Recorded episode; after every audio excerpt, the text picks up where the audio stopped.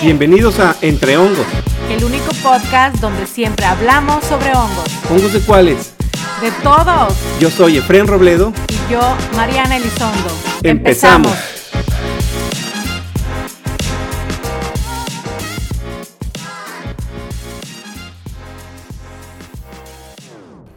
En el episodio de hoy nos acompaña la doctora Susana López Cortina. Ella es miembro del Sistema Nacional de Investigadores Nivel uno y actualmente se encuentra adscrita a la Facultad de Ciencias Químicas de la Universidad Autónoma de Nuevo León.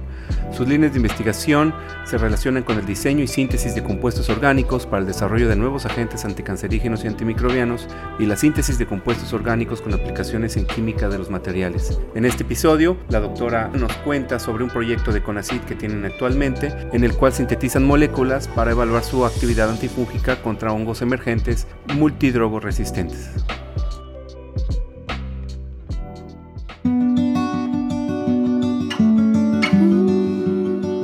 Hola, ¿cómo están todos? Bienvenidos a otro episodio más de Entre Hongos. Hola, Efrén, ¿cómo estás? Muy bien, Mariana, bastante contentos de arrancar esta segunda temporada con una gran invitadaza que pues además es colega aquí cercana. Así pero es. Pues es bastante brillante y lo que hace no es estrictamente exclusivo de los hongos, pero Ajá. justamente coincide que están ahorita trabajando algo muy padre con los hongos que ahorita lo vamos a platicar.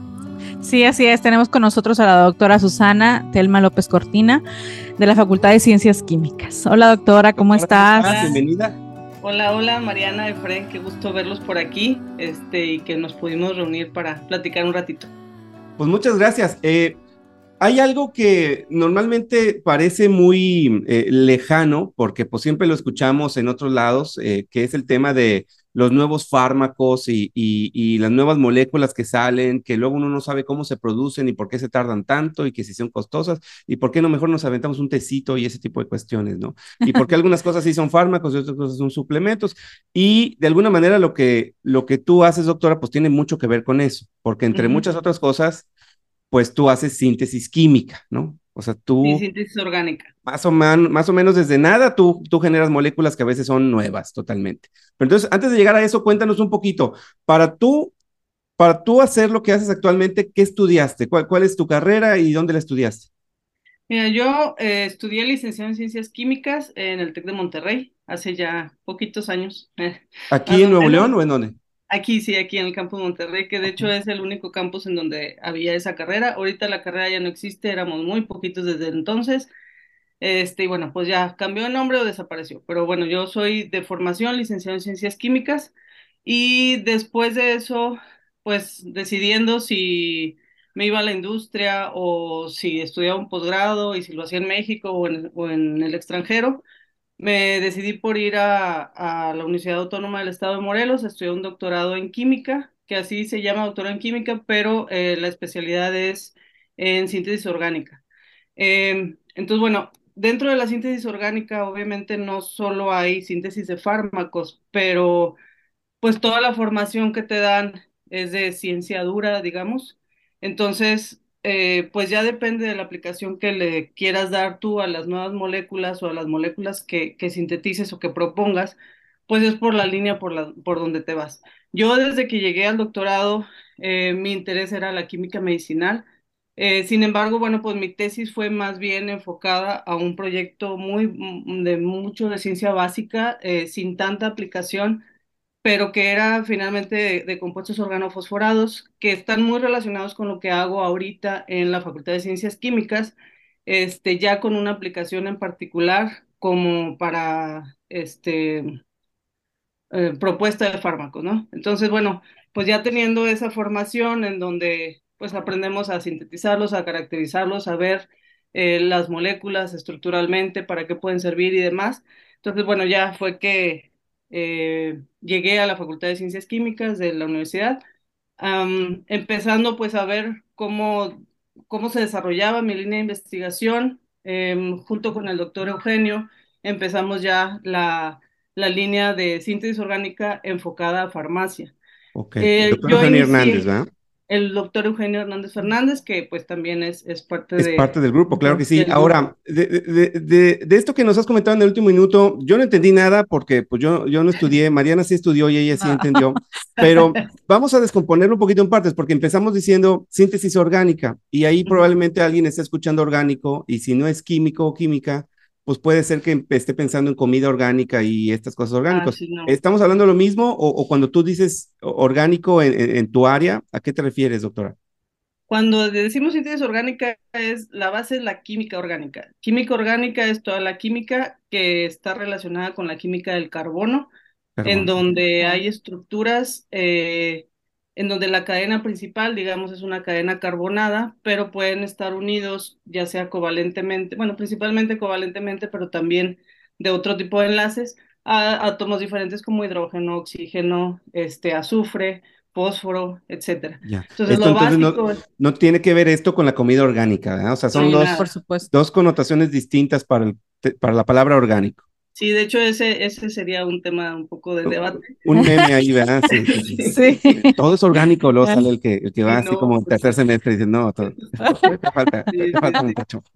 Sí, no, eso, pues bueno, es más hacia la, la parte de, de química orgánica que, que está relacionada con la química de carbono, que pues bueno, tiene mu- muchísimos siglos. De, ¿Y, de ¿Y habría una contraparte, por decirlo así, de, de síntesis inorgánica? Sí. ¿Y, y sí, eso sí. cuál es la diferencia?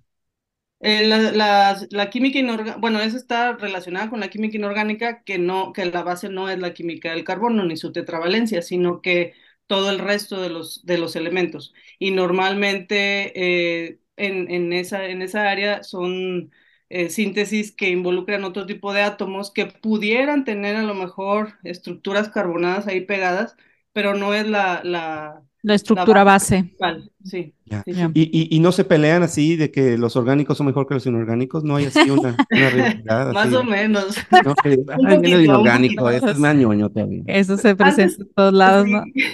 Antes yo creo que sí había mucho la, la disociación, digamos, entre que si eres orgánico, solo eres orgánico, y si eres inorgánico, solo haces inorgánica. Ya tiene muchos años que hay una, hay una fusión y es difícil... Eh, separar una, una de otra. Sí es, la base es, es pues ligeramente distinta, pero tampoco nos conviene ni a los orgánicos separarnos de lo inorgánico ni a los inorgánicos. Claro. De lo... Sí. Ya. Y, y cuando hablamos del tema de farmacia, ¿es enteramente orgánico o, o como quiera alguien de alguien que se fue por la síntesis inorgánica puede como quiera terminar en farmacia? Sí, claro, también los, los compuestos inorgánicos también pueden ser utilizados como, como fármacos o como profármacos o como transportadores de fármacos. Sí pueden estar en la línea de farmacia, cualquiera de las dos, sí. Ya, yeah. Ok, perfecto. Y, y esto ya tiene entonces cuántos años que entraste a la universidad, ya digamos eh, aquí en Nuevo León, en Ciencias Químicas. Eh, yo entré en Ciencias Químicas en el dos mil cinco. Y, sí. Pero ya como profesor de tiempo completo empecé en dos mil seis, o sea, sí, ya tengo unos añitos por aquí.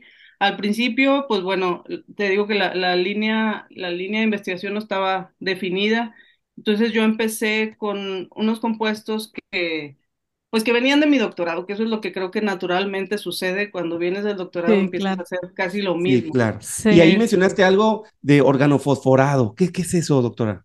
Organofosforado se refiere a moléculas que tienen parte orgánica, o sea, cadena carbonada con hidrógenos, oxígenos, y que además dentro de la estructura tienen al menos un átomo de fósforo. Okay. Y resulta que, bueno, eso lo dejé mucho tiempo, porque la verdad es que, pues bueno, uno a veces termina el doctorado un poquito harto de lo que está haciendo, entonces yo dije, bueno, voy no a... No es cierto, no, no es cierto, es mentira. Eso es mentira. Yo dije, bueno, voy a cambiar, entonces empecé a hacer otras cosas, empecé a hacer porfirinas, eh, que bueno, son otro tipo de macromoléculas, macrociclos, eh, pero luego como que... Me, el, el flujo, digamos, de, de la investigación me fue llevando otra vez a los organofosforados y ahorita lo que hacemos principalmente en el grupo y bueno, el proyecto que está vigente es de compuestos organofosforados, específicamente aminofosfonatos y ácidos aminofosfónicos. Ok, okay. Y eso actualmente es lo que pues está trabajando precisamente en el proyecto act- actual que tienes uh-huh. ante el Conacyt, ¿cierto? Como grupo. Tenemos todo, sí. Digo, que tenemos, ¿no? Pero este, Digo, ahí la invita, aquí la invitada eres tú, entonces ahí vamos a, vamos a hablar de, de, de química. Digo, nosotros nos metemos nada más con la parte biológica, así, pero... ¿En pero qué consiste? Es, es la parte este, ¿en qué consiste en sí eh, el planteamiento, por ejemplo, de este proyecto que actualmente eh, tienes? Bueno, lo que nosotros hacemos en el grupo, digo, para plantear, digamos, un proyecto de cero, como fue el caso del proyecto de fronteras, que es el que tenemos ahorita, es decir, bueno, ¿cuál es el problema que quiero intentar resolver? ¿Sí? Entonces, bueno, eh, eh, de eso surge, pues, obviamente una búsqueda bibliográfica ba- bastante extensa para decir qué tipo de moléculas son las que se han reportado para poder atacar ese problema, que en este caso, pues bueno, estaríamos hablando de enfermedades, bueno, de antifúngicos, pues, de enfermedades causadas por hongos. Entonces, bueno, decidimos enfocarnos ahí con la, la, el contacto que tuvimos con ustedes, este, y después de eso es decir, bueno, de estas moléculas, ¿cuáles son las que nosotros vamos a proponer? Y ya que sabemos qué tipo en general, que en este caso son aminofosfonatos, ¿qué grupos les vamos a variar? Porque, bueno, la, la competencia, pues son las moléculas que ya están reportadas, claro, y obviamente los fármacos que ya se usan. Eh, entonces, bueno, pues es ver estructuralmente las moléculas y decir, bueno, aquí le voy a mover esta parte, o aquí le voy a cambiar este tipo de grupos y voy a ver cuál es la influencia que tienen cada uno de esos grupos. Una vez que ya planteamos las estructuras, pues ahora hay que ver cómo las sintetizamos. Que bueno, va, un, va como que a la par, porque tampoco es plantear, bueno, unas estructuras súper fumadas, pues finalmente vamos pensando en función de poderlas sintetizar o no. Entonces, bueno, ya, ya en eso se plantea la síntesis eh, y pues empiezan a hacer las primeras pruebas y luego ya viene pues la... la relación con la parte biológica, que es donde pues nosotros ya, digamos, pintamos un poquito la raya porque ya no sabemos nada, este, y pues ya es donde se empiezan a probar in vitro. Después, si alguna sale bien y que no es tan tóxica, pues entonces ya siguen las, las otras fases que hay in vivo y en pacientes y demás. Ahora, aquí digo un poquito como contexto, el tema con los hongos en particular, eh, para la gente que, que está escuchando este podcast, hay una situación donde no hay realmente una gran variedad de moléculas hacia los hongos, ¿no? Los hongos como infecciones, y estamos hablando de infecciones sobre todo más severas, no que el pie de atleta y demás, que pues es algo importante y es algo que pues todo el mundo en algún momento vamos a sufrir, pero hay infecciones pues más severas diseminadas por el cuerpo, sí, que son mortales, ¿no? Y, y, y son enfermedades que parece que no, pero cada año matan ya más que la malaria y que la tuberculosis y cosas por el estilo, uh-huh, o andan al, al tú por tú. Y el tema es, no hay muchos fármacos con que combatirlo, ¿no? A la hora de una infección grave, sí, claro, hay moléculas que se conocen, que luego son carísimas, sí, y, y algunas es. funcionan, otras no muy bien, y encima de eso, pues hay cada vez más nuevas variantes de hongos multidrogoresistentes. Sí, así es. De hecho, eh, de manera reciente, yo creo que, que de a partir de la pandemia del COVID, fue como un parteaguas de manera importante en cuanto a esta patología, porque eh, el tratamiento en sí de COVID eh, a principios de la pandemia fue la administración de corticosteroides de manera, creo que, masiva. Y esto dio pie a que empezaran a surgir muchas eh, complicaciones de salud en este, en este tipo de pacientes con enfermedades fúngicas, ¿no? Que si bien antes estaban presentes, eh, ahora con COVID como que se potenciaron la incidencia y el índice de mortalidad asociados precisamente a un paciente que ya estaba debilitado pulmonarmente y que estos hongos actuaron como oportunistas, ¿no? Y que la mortalidad pues fue alta. Y gracias a esto, pues la Organización Mundial de la Salud dijo, pues hay que ponernos las pilas, porque si bien había sacado documentos para las bacterias eh, que de importancia médica, que había que buscarle eh, nuevas alternativas terapéuticas, pues se dieron cuenta que para los hongos no había ningún documento oficial que determinara cuáles eran los hongos que se les debía de poner mayor atención. Y pues de manera reciente el año pasado sacó un documento bastante importante donde clasificó a los diferentes tipos de hongos en base a ciertos criterios, ¿no? Entonces, sí, entre ellos la farmacoresistencia, la búsqueda de manera importante de nuevas alternativas terapéuticas porque el índice de mortalidad pues es alto. Claro, entonces... Yo creo, bueno, sí, perdón, yo creo que se ha subestimado durante los últimos, las últimas décadas. Pues, así bueno, es. Toda la... la... las enfermedades causadas por hongos y la, y la mortalidad de las mismas. O sea, mmm, digo, obviamente no es mi área, pero lo que he podido estar eh, en contacto, buscando, cuando ahorita que ya estamos eh, colaborando con ustedes, pues es, es alarmante, la verdad, que pues por un lado bacterias creo que se, ha, se le ha dado mucho más importancia, ¿Mm? o virus o otro tipo de microorganismos, pero hongos siempre lo, se deja como de lado, ¿sí? Cuando en realidad es, es importante la, la, la mortalidad que, que se presenta, ¿no? Y sí, sí, pues no hay tratamiento. Exacto, y, y es que también algo que se ha visto y que me parece que, que justamente en la Facultad de Medicina se han estado involucrando, eh, uh-huh. es que hongos, pues sabemos que también pueden ser plagas de cultivos, ¿no? Cultivos agrícolas. Entonces, algunos hongos pueden pegarle a una planta y de repente, por oportunismo o no, pueden pegarle a una persona.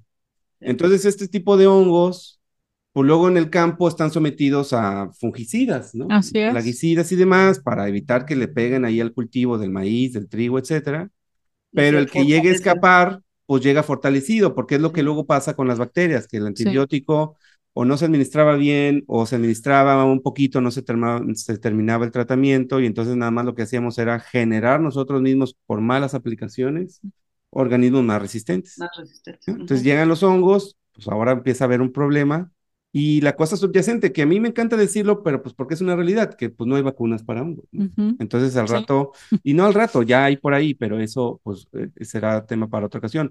Empieza a haber hongos que pues empieza ahí el, el, el tema de mortalidad fuerte, ¿no? Entonces pues no terminamos de salir de COVID y, y luego como quiera permanecen estas otras cosas. Sí, claro. Sí. Ahora, y las cosas que no se ven. Exactamente, sí, ¿no? Uno no se entera hasta que uno se enferma y luego dices, claro. pues no, resulta que esta enfermedad sí es bien gacha.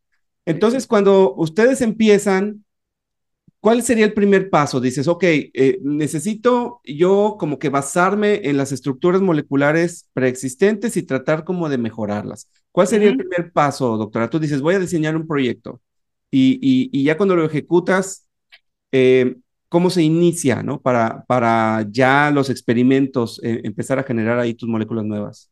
Ya que planteamos, planteamos las estructuras con base en las que están reportadas, entonces buscamos, o sea, planteamos la ruta de síntesis y tratamos de que sea lo más corta posible y con, porque eso nos, nos, nos generaría eh, moléculas con porcentajes de rendimientos químicos altos.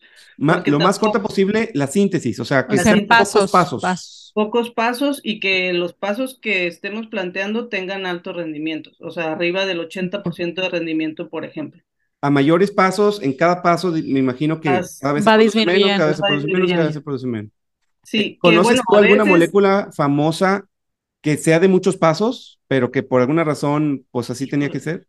No me acuerdo. Sí hay muchas, la verdad, porque el rendimiento global va bajando y las, las síntesis totales eh, normalmente son de más de cinco o seis pasos. Entonces, pero sí, ahorita no, no recuerdo así una, una famosa. La verdad es que pensamos, o sea... tratamos de plantear el menor paso, la menor cantidad de pasos en la síntesis para que el rendimiento sea alto, para que nos alcance también para las pruebas biológicas y que además que si en un momento dado se escala, pues sea también rentable, porque si no, pues, claro. no tiene mucho sentido. Lo que sí también es que tampoco nos detenemos mucho si la síntesis no sale tan alta en rendimiento, porque tam- a veces gana más el hecho de que tengamos una molécula que sí pueda ser útil y activa para el tratamiento, y ya después vemos cómo optimizamos la síntesis, que esa es, digamos, como que otra, otra fase del, de la, de la parte sintética. Entonces, bueno, una vez que ya planteamos eso, que obtenemos la molécula que se caracteriza como tal y que la tenemos con, con la pureza necesaria, entonces pues ya, ya tenemos una molécula que se puede empezar a, a probar. Eh, ahorita hay muchas herramientas también computacionales que, que sirven para no, para a lo mejor no, no estar planteando moléculas a lo loco, digamos, ¿sí? Uh-huh. Entonces, pues usas esos, esos softwares que normalmente son de acceso libre, al menos los que son de predicción, y vas teniendo una idea de por dónde vas planteando las estructuras. Eh, eso no significa que las que te marquen los softwares que no puedan ser tus, tus este, moléculas objetivo, este, ya de plano no sirvan, pero sí te da una idea de por dónde, por dónde caminar. Porque además los cálculos en los, en la, en los paquetes computacionales, pues eh, digamos que quitan muchas, muchos factores que al momento de hacerlo in vitro incluso, pues están presentes y en, obviamente en el cálculo, cálculo computacional no. Entonces, pues sí es, es una herramienta útil, no es eh, para descartar moléculas que, que te digan que no son activas, pero pues eso te da, te da la guía. Y ya una vez que, que planteas una serie de moléculas, lo ideal es plantear pues suficientes moléculas como para hacer un, un para poder tener después una posible tendencia en las pruebas ya biológicas, ¿no? Entonces, pues sí. eso, eso es lo, lo que hacemos.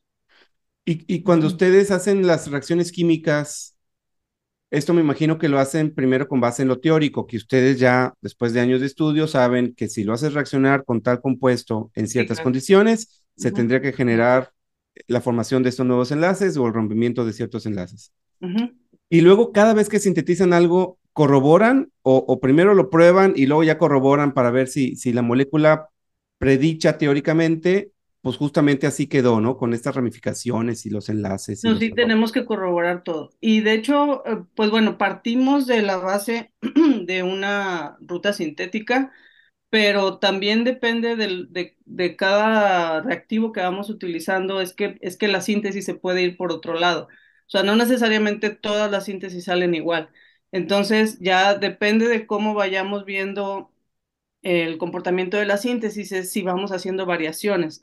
Ahorita, por ejemplo, ya tenemos muchos años que hemos dejado un poco de lado la síntesis por calentamiento convencional, que es la que a todos nos enseñaron pues, en la carrera y que todavía sigue vigente, pero que ha migrado a métodos eh, no convencionales de síntesis. Por ejemplo, eh, síntesis asistida por microondas, o síntesis por vórtex, o síntesis, eh, mecanosíntesis, por ejemplo, o síntesis asistida por ultrasonido, y eso nos permite, desde la primera fase, digamos, de síntesis, ir optimizando eh, la ruta y además obteniendo mejores rendimientos, eh, y hacerlo más rápido, porque normalmente estos métodos no, no convencionales de síntesis sí te dan la, la ventaja en general de que, pues, si por ejemplo el método convencional se tardaba, lo tenías que dejar toda la noche en reflujo o doce, veinticuatro horas, cuarenta y ocho horas, a lo mejor en una, en una síntesis por microondas la haces en media hora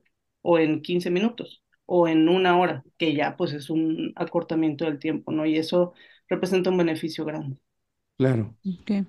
Y, y me imagino que también, pues, es un tema de susten- sostenibilidad, claro, ¿no? O sea, sí, también sí. representan menos generación de residuos sí, ahí posiblemente uh-huh. peligrosos, porque aventar sí. un montón de sustancias, calentarlos así en un megacaldo, pues sacas algo, pero hay un residuo siempre, ¿no? Y esos Correcto. Residuos no siempre son fáciles de manejar, ¿no? Que es una de las ventajas que ha representado estas moléculas que planteamos en el proyecto de Ciencia de Frontera, porque la síntesis es relativamente sencilla, en un solo paso, es una síntesis multicomponentes que, pues bueno, se refiere a que eh, son, es, como dices, un caldo, o sea, revuelves todo y te sale lo que, se supone que lo que quieres. Yes, Entonces, esas, es, ajá, esas, esas síntesis, pues, ha, ha representado una buena opción eh, en el marco de la sustentabilidad, porque finalmente no, no tenemos que hacer eh, purificación por columna, que eso es algo muy común en síntesis orgánica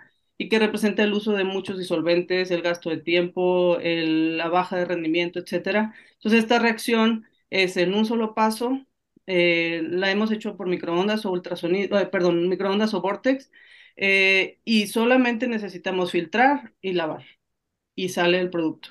Ha sido la verdad muy, muy amigable, entonces pues eso también nos permite sintetizar muchas más moléculas que después se pueden probar. Eh, cuando tenemos síntesis muy largas o que la purificación es muy complicada, etcétera, eso se, se complica al momento de, de tener una, digamos, librería de, de moléculas para probar después. Sí te tienes que eh, como limitar un poquito. Dentro de este, eh, de este proyecto eh, de Ciencias de Frontera, eh, me... ¿hay también o se involucra de alguna forma que esos compuestos tengan, aparte de actividad antifúngica, ¿no?, que tengan actividad o generar moléculas que tengan actividad luminiscente? Uh-huh. ¿Esto con qué, eh, con qué objetivo eh, se está haciendo? Bueno, lo que, lo que se pretende con este tipo de moléculas, porque bueno, su estructura es ligeramente distinta, eh, aunque tienen el aminofosfonato presente, es que se puede utilizar como marcadores para bioimágenes.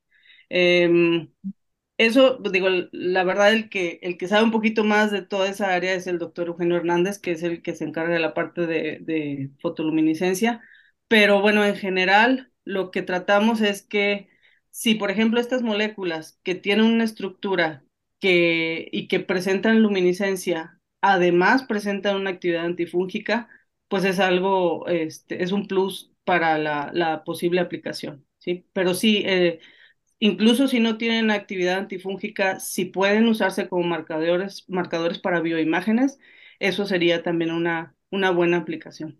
Sí, por supuesto, porque eh, también es importante destacar que en muchos de los diagnósticos para las enfermedades fúngicas, a veces pueden ser eh, procedimientos o que no tienen una buena eh, especificidad o tardan mucho tiempo, etcétera. Y el hecho de procesar una muestra, ¿no?, con, en este caso con un marcador que sea de utilidad hacia cierto tipo de hongos, pues facilitaría muchísimo el diagnóstico en el laboratorio, ¿no?, de manera temprana.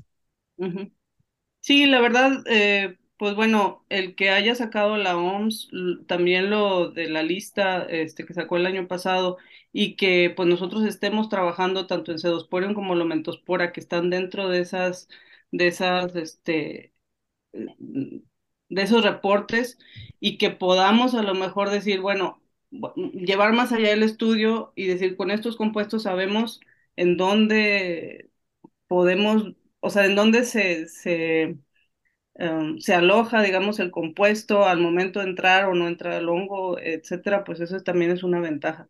O sea, sí, sí, la verdad, bueno, no sé, yo creo que usted, ustedes saben un poquito más de, de, de toda la historia de estos hongos, pero pues a mí me pareció algo muy, eh, muy alentador que los son, bueno, alentador para nuestro proyecto, o sea, que estos dos hongos estén dentro de esa lista, aunque pues ojalá no estuvieran, pero... Este, pues el hecho de que estemos trabajando en, la, en algo que ahorita está pues en boga, pues nos hace también eh, motivarnos un poco más para decir, bueno, pues lo que estamos haciendo sí puede eh, aportar un poco a la, a la, a la humanidad, ¿no? Claro. O sea, no nosotros, pero más adelante.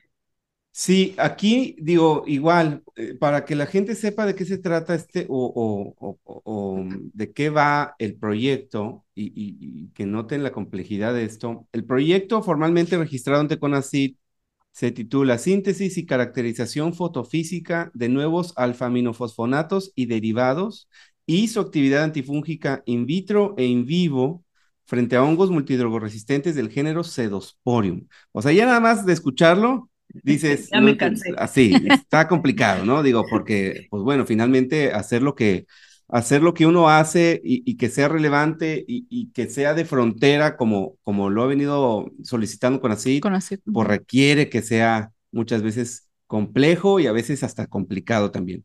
Y aquí particularmente, pues se mencionó Scedosporium y Lomentospora. Ahí, pues Mariana es la buena para que nos asuste. ¿Por qué esos hongos son relevantes y, y por qué no le metimos ahí otros hongos que, que son más famosos, digamos así? Bueno, en el caso de estos hongos, eh, son hongos filamentosos que eh, de alguna forma tienen una predilección de manera importante al sistema nervioso central, eh, afectan el cerebro, pero también con una mayor prevalencia en pacientes que tienen su sistema inmunológico debilitado, ¿no? O sea, que son inmunocomprometidos. Pacientes que tienen tratamientos, que inmunosupresores, trasplante de órganos, algún tipo de cáncer, eh, neutropénicos, eh, etcétera, que eh, pacientes V I H, que de alguna forma esos hongos se establecen, ¿no? En este tipo de pacientes y que pueden tener muchas manifestaciones clínicas, o sea, muchas patologías. Entre ellas, principalmente, tener afectaciones en el cerebro, otras a nivel pulmonar o otras a nivel sistémico, ¿no? O sea, se va hacia muchos otros órganos y el índice de mortalidad, pues, es rel- relativamente eh, alto. Estos hongos se encuentran en el medio ambiente de forma natural, en donde eh, tiene una relación muy estrecha con el hombre, ¿no? Porque se requiere la presencia precisamente del hombre y sus actividades Eh, para que este hongo pueda prevalecer. Entonces lo tenemos en todos lados.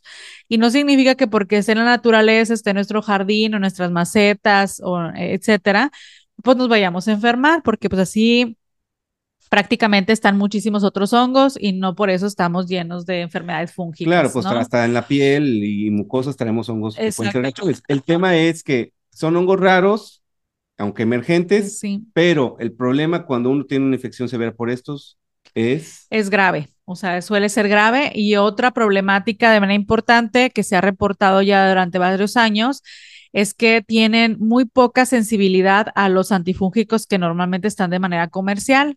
Entonces, y todavía eh, tenemos otra problemática que si bien hay una funcionalidad de susceptibilidad, o sea, pueden responder a un compuesto, en este caso, eh, por ejemplo, el voriconazol, Eh, normalmente cuando ya se administra este compuesto, este medicamento en los pacientes, en muchas de las ocasiones no funciona, aunque lo in vitro nos diga que claro, sí, sí, ¿no? Sí, porque ahí es todo otro tema, o sea, la, lo que hace la doctora Susana y el doctor Eugenio, así es, lo pruebas así en tu plaqueta de Petri, etcétera, le dices, oye, funciona maravilloso. Exactamente. Pero mucho de la estructura también condiciona si se va a metabolizar muy rápido, si muy lo lento. Vas a sacar por la pipí o por la popó bien rapidísimo, o si se va a inactivar una vez que lo consumas. Entonces, no es tan fácil así como que ya en laboratorio, órale, inhibió bastante.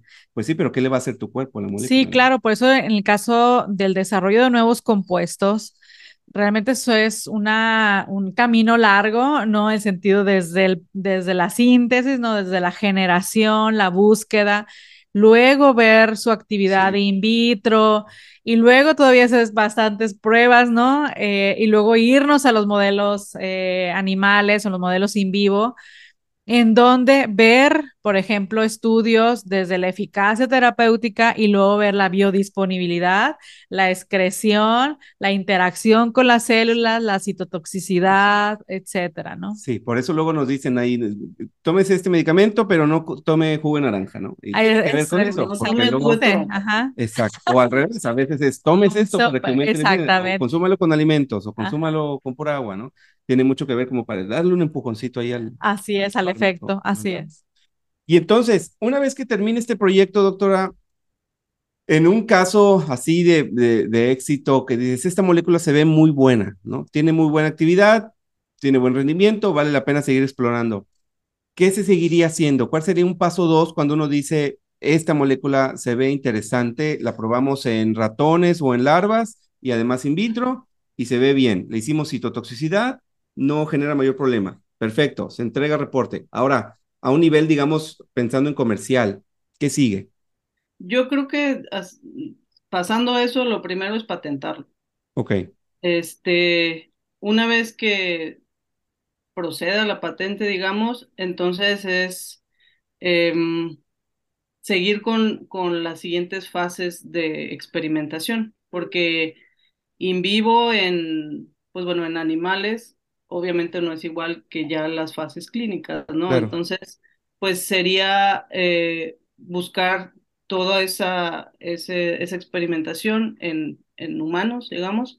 Eh, la verdad es que pues son muchas fases, ahorita no, no tengo exactamente los, uh-huh. los detalles de cada una de ellas, pero pues pasa primero a fase uno, que es, que me parece que son este, pocos, eh, pocos humanos en donde se hace la prueba, y después los que, los que sí tienen la enfermedad y los que no, etcétera. O sea, hay, hay trabajar como, y sí, sobre todo sí, tiempo trabajar. Y sí. Mucho capital, ¿no? O sea, mucho no es así. Sí. Ha, ha tocado, nos tocó ver en un congreso donde veíamos un investigador mexicano, este, no me acuerdo exactamente dónde era, pero tenía una molécula increíble, eh, resultados impresionantes eh, contra hongos y contra algunos parásitos, y el tema al final era falta capital porque las pruebas que se requieren son increíblemente costosas, hablamos ya de millones de dólares, y pues la frustración de decir, tengo aquí algo que es la cura para muchas cosas, falta capital, y a veces el capital ni siquiera es, es, es ya un tema luego de legislaciones y permisos y avales y la cuestión sanitaria, sí, sí, sí. etcétera. Yo creo que ahí sí, pues bueno, eh, empieza como un poco de la... Mmm, digamos un poco de la frustración de decir, bueno, pues hasta aquí llegué, o sea, yo ya no puedo hacer más. Sí sería más bien, pues, idealmente que alguna farmacéutica lo pudiera desarrollar, porque sí, eh, pues hacerlo por tus medios o con proyectos de ciencia eh, financiados pues, por organismos, no sé, como Conacyt o algunos otros, sí está muy complicado. Lo que nos queda, pues, es que avanzamos en esa, en esa línea, dejamos... Uh, moléculas que, que pudieran ser después utilizadas o, o ya sea esas mismas o como base para otras y, y pues bueno, con la esperanza de que en algún momento eh, moléculas parecidas o esas mismas pues puedan salir al mercado. Sí es un paso muy largo, muchas se quedan en el camino, eh, pero pues es parte también del desarrollo de la ciencia, no todo... No todo llega a las farmacias a, a que te lo cobren en la caja, o sea, esa, esa sí es la realidad. Lo único que sí es, creo, muy importante es no trabajar solos. O sea, si, por ejemplo, el doctor Eugenio y yo, que solo somos sintéticos, eh, quisiéramos hacer todo eso, eh, pues no podemos. O sea, no, nada más nos quedaríamos en la síntesis de las moléculas y su caracterización, y ya. Entonces, armar un equipo multidisciplinario en donde se pueda eh, llegar un poquito más allá con expertos en otras áreas, eh, pues es unir esfuerzos para poder finalmente tener un resultado mucho mejor y en menor tiempo. Sí, por supuesto, porque la colaboración es bien importante. Yo creo que en los últimos años se ha puesto eh, pues como relevancia, ¿no?, el hecho de la cooperación. De hecho, el documento de la O M S marca que es importante la cooperación internacional y local para ver precisamente el estudio de los hongos en cuanto a la prevalencia, la incidencia, la distribución, etcétera, la búsqueda de alternativas terapéuticas, la búsqueda de pruebas diagnósticas eh, rápidas, confiables, eh, precisamente en el que debe de existir al menos para este grupo importante de, de microorganismos, porque bueno, en el caso de los hongos es todo un reino, eh, es importante la cooperación, ¿no? El hecho de saber eh, qué tipo de enfermedades fúngicas están en el sur, en el norte, en el centro del país, ¿no? En, en el caso de, de México, pero también la cooperación internacional, porque... Podemos saber hoy en día que en el caso de los hongos, pues tienen una distribución a veces de manera marcada, ¿no? De manera geográfica, ¿no? Muy delimitada algunos de ellos y otros no, o sea, tienen prácticamente una distribución mundial que no tienen una prevalencia eh, importante geográfica. Entonces, la cooperación entre las múltiples disciplinas, pues es bastante importante, ¿no? Pues sí, como los mismos hongos nos lo han ah, enseñado, sí, ¿no? Cooperando hacen todo lo, lo bonito o a veces también lo malo, pero... Siempre cooperando es mejor que solos. Doctora, y dos cosas rápidas para terminar. ¿Alguna molécula en particular que, que, que te, le tengas mucho cariño, ya sea porque la trabajaste mucho o porque te guste mucho lo que hace o, o no sé, que, un tatuaje así, una molécula, ya sea que se tatúan cafeína? Y bueno, la, la cafeína puede ser porque sí soy así, por coffee lover.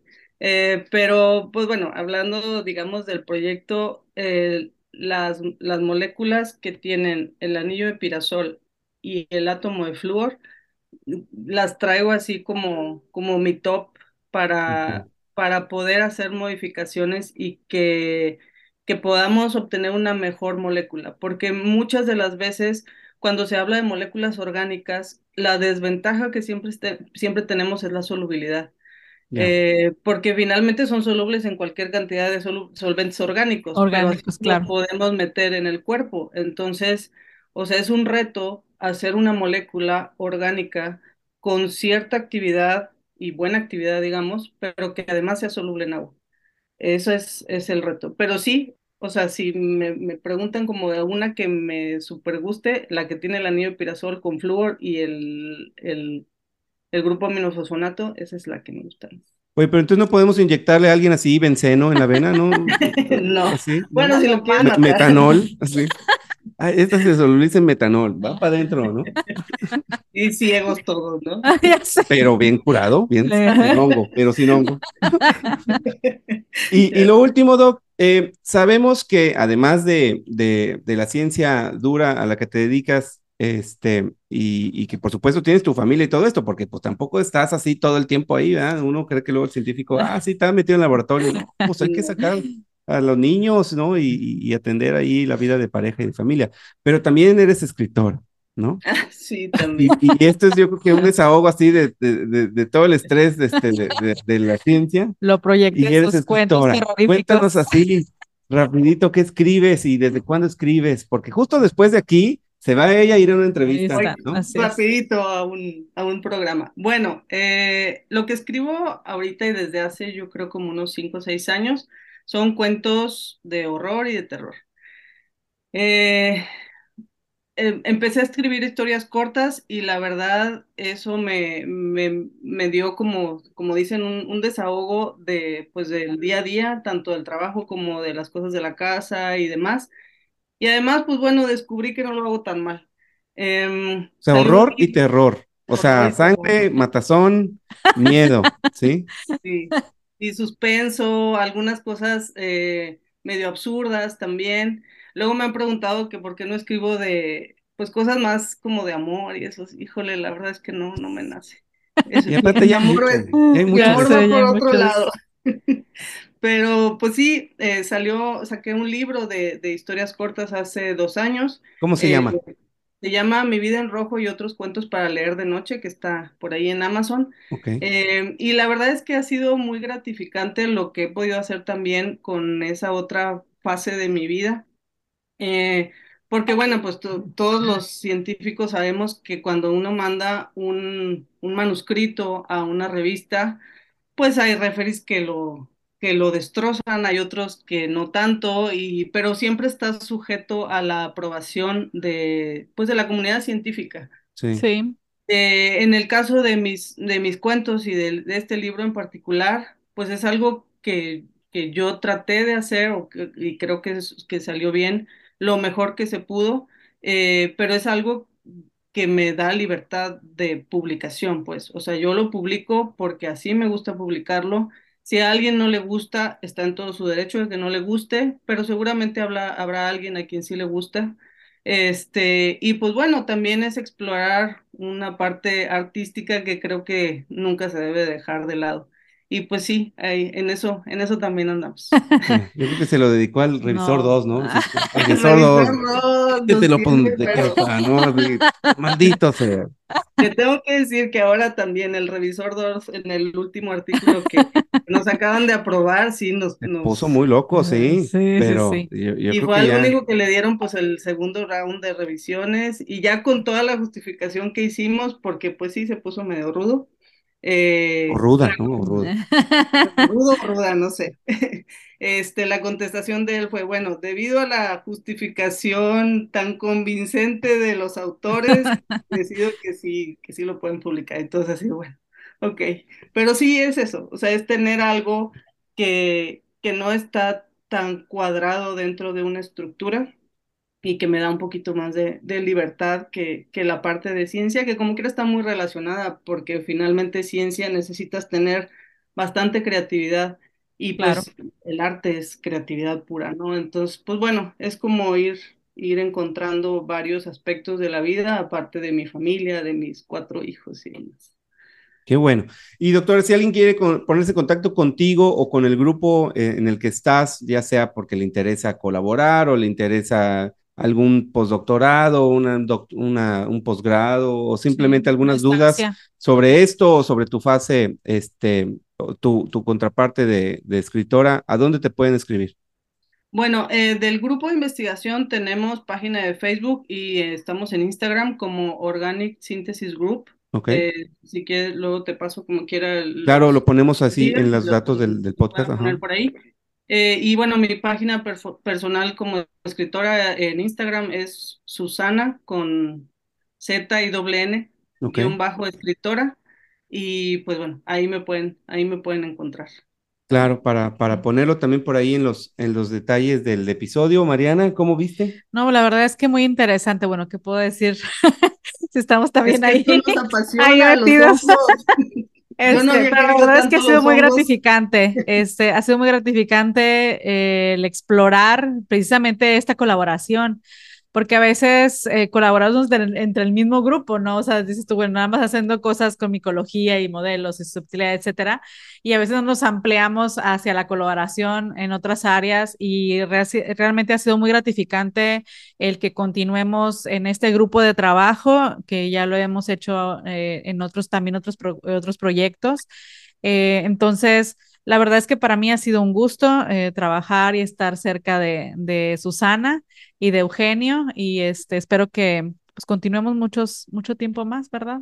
Haciendo cosas. Sí. Yo creo que siempre cosas. La clave es este pues el respeto y la amistad que se ha formado entre, entre el, todos los miembros del grupo, ¿no? Creo que parece, parece que no, pero pues bueno, finalmente somos humanos y, y el sentirnos a gusto y a, apapachados un poco en el grupo para lo que salga bien y lo que salga mal, creo que es parte de un poco del éxito, ¿no? Claro que sí, y, y eso es bien importante porque siempre hay mucho estrés. Esto pues fue a mitad de plena pandemia durísima que, que se logró bajar el recurso de Conacyt, sí. cosa que pues es un logro compartido enorme. Eh, y luego el estrés del día a día y las vidas personales de cada quien, y luego atender a muchos otros proyectos y alumnos, uno luego no sabe ni lo que está contestando y es empujar y empujar y empujar los proyectos. Así es. Y, y yo creo que lo único que luego viene a romper todo es cuando pues esa colaboración, esa transparencia, esa comunicación no se da, ¿no? Sí. Pero cuando pues el respeto está bien establecido y el mérito y lo que cada quien va a hacer, pues el proyecto va saliendo, porque es un hecho que todo mundo vamos a andar siempre bien presionados y bien estresados. Es. Uno no llega bien tranquilo y decir, listo, ahora sí tengo todo el día para este proyecto. No oh, sucede. Es un día de cuarenta y ocho no. horas. Y uno no termina un proyecto y ya está iniciando otros dos. No. Y que si te invitan a otra otro colaboración, pues uno difícilmente dice que sí, no, no, porque no, es de lo que vivimos. Entonces, pues bueno, pero esto nos gusta, ¿no? Esto nos encanta. Es muy evidente cómo habla la doctora Susana, que le apasiona. Entonces, pues bueno, se puede, nada más que, que ahí lo hablamos con el psicólogo de la doctora. ¿Qué dice él? A ver, ¿qué opina? ¿Por qué escribe horror?